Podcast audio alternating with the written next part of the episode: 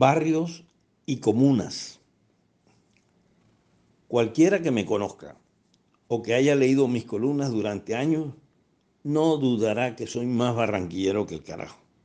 Y es por esa razón que mis columnas también lo son. Y esta esencia currambera me lleva a estar analizando las vainas de mi ciudad y región y a compararlas con otras del país o del exterior. Hay una que desde hace años he tratado de analizar y es nada más y nada menos que lo que significan para los barranquilleros y caribes los barrios en que nacieron o se criaron. Porque nada es más cierto que el orgullo que cualquier quillero manifiesta por ese pedazo de ciudad que lo vio crecer. Entonces me pongo a elucubrar acerca de las llamadas comunas de ciudades del interior del país y a analizar la gran diferencia que yo percibo entre un barrio y una comuna. Nelson Pinedo, el cantante barranquillero que más admiro, era orgullosamente revolero y a Rebolo lo llevó siempre en el alma. Al igual que Teófilo Gutiérrez, el popular Teo con su barrio La Chinita. Esa es una condición propia de nosotros yo soy barrio bajero, manifiestan los criados en el barrio abajo. ¿De qué barrio es el pibe? De Pescadito. En mi caso, nací en la calle Calamar entre Sabanilla y Lourdes, corazón del barrio Boston. ¿Quieren saber la dirección?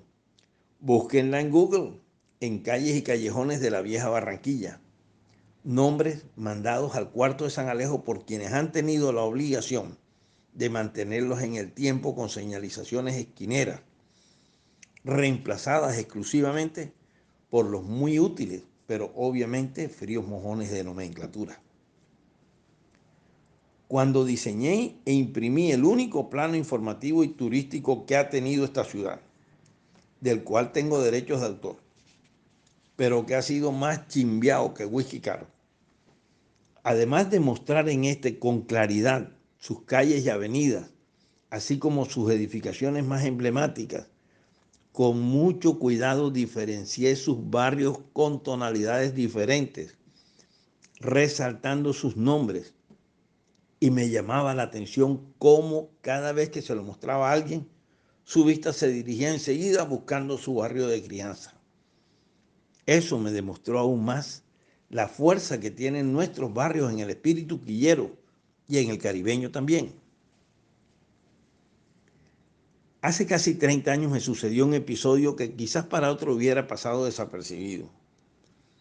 Esperaba en el aeropuerto Ernesto Cortizos a un desconocido que como un favor me estaba trayendo un encargo que me habían enviado desde el aeropuerto de Curazao.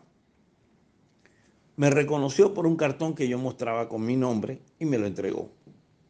Le pregunté si vivía allá y me dijo, no, vivo y trabajo en San Martín desde hace ocho años. Hice escala en Curazao porque como buen barranquillero vengo siempre a los carnavales. Y en mi barrio San Felipe hacemos un culo y parrandón. Entonces me tiró esta perla.